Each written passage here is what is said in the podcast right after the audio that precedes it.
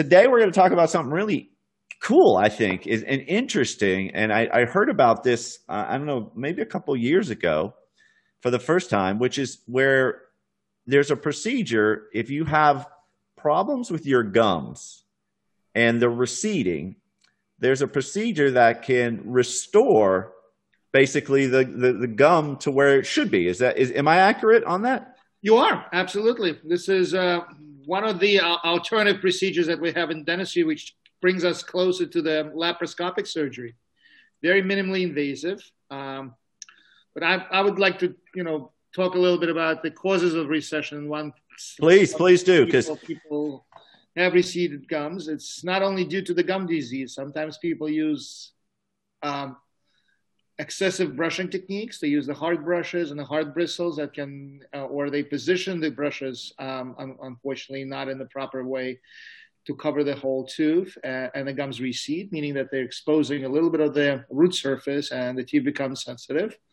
Another reason is bruxing, meaning that you roll your teeth around at night or clench your teeth due to the stress. And we're living a dream right now. So that happens a lot nowadays more than any other times. It is a dream. So tobacco use as well, chewing tobacco, putting it right next to the tooth can cause the gum recession as well. Now, what have you found, are there's so many different types of electric toothbrushes out there. Do you find those are more beneficial or do they cause more problems? I think that I do like the electric toothbrushes. I personally use Sonicare and I use Oral-B IQ toothbrush. Now a lot of the toothbrushes are smart toothbrushes, meaning that they come with an app on your phone and you can attach it to your mirror and the brush application can monitor the way you brush your teeth and tell you whether you're missing some spots or you're applying. I've not heard of this. It's really cool. It's a different technology. Wow. So it can tell me if I'm doing this right or not. Yes. It can actually correct your brushing technique. And what I like about some of them, that if you brush too hard with an electric toothbrush, it will stop. Like for instance, Sonicare will stop vibrating if you're pressing too hard on it. So. And you can get you can get these toothbrushes at like a normal store, like Target. Yeah. Duane Reade, Costco. You can order them online. Absolutely. Those are great. So one of the benefits is that most of the electric toothbrushes have a built-in timer, and we do recommend to brush the teeth for at least 2 minutes, which is a very, very long time. So if you time yourself, you would find out that the 2 minutes is not what you thought that the 2 minutes are. Right. Normal person, our studies show, usually spends no more than 30 to 45 seconds brushing their entire mouths, which is not adequate enough. Wow. I usually do the 2 minutes, but I do it on one the bottom and then 2 minutes on the top. Is that too much? That's great. Okay. I do my routine in the shower, so it gives me some time to wake up. And I don't schmutz around the mirror so I don't get in trouble with my wife. So, but everybody has their own secrets. All right, perfect. So now, so some of these things can cause recession of the gums, right? Absolutely. Now that can happen. You can have recession as a child or when you're younger. It's not just something that happens as you get older, right? Yep. Also, if your teeth are not aligned the proper way and if you're putting extra forces while you're biting on certain things, that can cause recession. If your teeth are not clean the right way and if you have a lot of deposits sitting and pressing on the gums, that will cause recession on the gums as well. So a lot of causes, gum disease is one of them, but besides that, a lot of the techniques that you use or your daily activities, even if you don't have gum disease, may cause some recession. And braces. Braces can do that too, yeah. That's actually how I think I got recession for mine, was from braces. That could be. I like to blame it on that instead of anything else that I did wrong. Absolutely. Well, it's always good to find an scapegoat. Dentist usually is a good one. Yeah, it was my dentist. It was his problem. Yeah, of course. That was him. So tell us more about, all right, so what happens when you have gum recession? What actually is going to happen? What happens? Well, your root's getting exposed. And there are different levels of how your gums can recede. So we have gum tissue that's covering the root.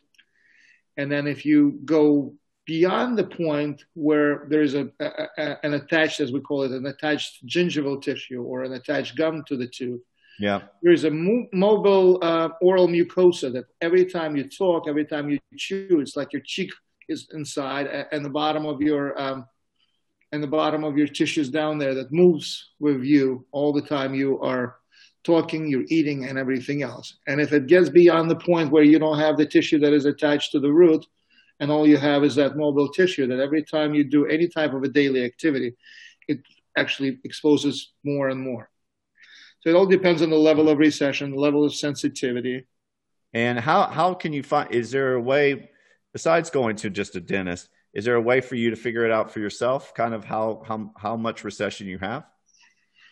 Yeah, you can just pull your lip down or up if it's your upper mouth and look and see. And you can try to move it like this and see if anything that you move moves the tissue that covers your teeth, and see if you're in that point of no return where you don't have the tissues that are actually supporting your tooth. And now every time you eat or move, they kind of expose and pulling the tissues down even more. Hey, this is Dr. Ross Carter again. Listen, if you're a doctor or a medical professional or interested in adding exosomes to your practice, or if you're actually a potential patient who's interested in exosomes, I want you to listen. Now, the company that we're recommending, I have an agreement with. Basically, I refer them business. Now, I would rather, if you're getting exosomes, make sure to get it from an actual company and not a distributor. So I'm not, doing it that way. Basically, I'm just referring you to them. But if I do refer them to you or you to them, basically what you'll get is not only will you get product from them at the best price you can get, but you'll also get an additional bonus of free amniotic exosome products as well. So what that means is if you order the placental exosomes, the MSC exosomes, you'll get, in addition for free, amniotic exosomes absolutely free. So if you're using amniotic exosomes, you're already paying for those. And so you get a vial of those for free with purchase of the MSC exosomes. And hopefully you see the difference in the value by now. If you're a patient and considering this and you think, hey, I'd like to do this procedure, all you got to do is you can contact me and I'll send you places that could be close to you. So here's how to contact me. Just send me an email at drrosscarter@gmail.com. That's drrosscarter@gmail.com. Or you can call or text me at 561-962-1231. That's 561-962-1231. So either email me or text me or call me. It's just best to email or text me, and I can get back with you with that information. So if you're considering this, let me, be the reference point. And it helps to support the show. Obviously, I get a benefit if I refer you. So I want to be transparent about that. So please support the show and email or text me, and I can get you connected and give you the best prices. Plus, a special is you're going to get additional amniotic fluid exosomes for free. Can't beat that. So I hope you continue to enjoy the show. I'll let it continue. Here you go. So when you have gum recession, are there things that can help to reverse it before it gets to a really critical point? Well, once again, depending on the reasons of the recession, as you mentioned, braces before or improper oral hygiene. Sometimes if you have a lot of deposits on your teeth and they cause the gums to recede, sometimes after cleaning it up, it might bring it back a little bit. There are also little muscles that we call frenuli that are, holding your lips on the top and on the bottom. Sometimes if they're positioned very high at the gum tissue, they might cause the pooling of the gum tissue as well. And cutting these little attachments will bring the tissues back to somewhat normal level where they used to be. But, unfortunately, it would not grow back to where it used to be automatically. So there are different type of procedures that we can do to bring it back. And before that pinhole gum rejuvenation technique, the only alternative used to be a gum graft, which involves, releasing your gum tissue and taking a donor side and bringing the graft material, whether it's going to be your own skin or artificial skin, and suturing it back up to cover that area and make it heal. So with this unique approach of the procedure that we're using now with a pinhole, it does not require any sutures. It does not require any donor sites, which are usually a painful site to harvest the tissue from. Yes. So all that is involved, that we make a small pinhole with a little needle, and we have specially designed instruments that are introduced into your gums through that hole.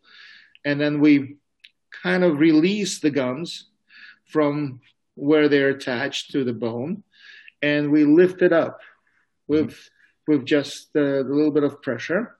And then we put the collagen membrane, and the membranes are staying in there, supporting the new position of the gums.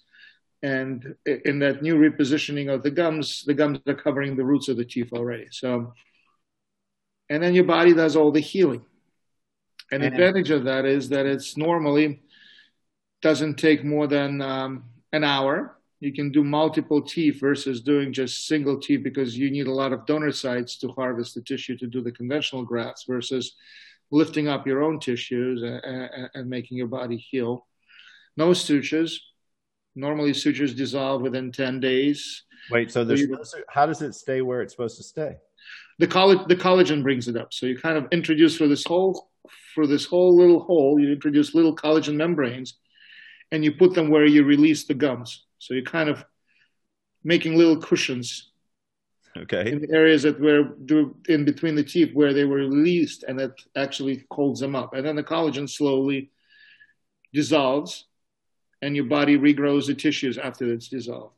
So and how long does it take for you to really have it, somewhat normal, I guess?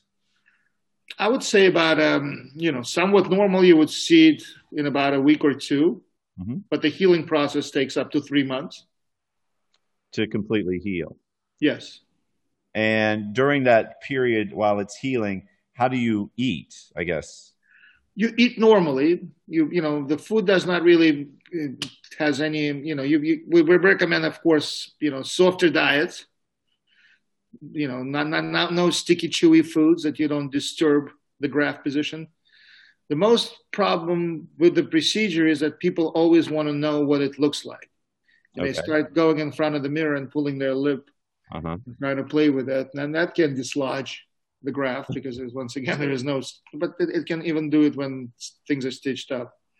And we recommend avoid brushing for the first week or two, and just using the antibacterial mouthwash to clean up the areas and rinse them out with that.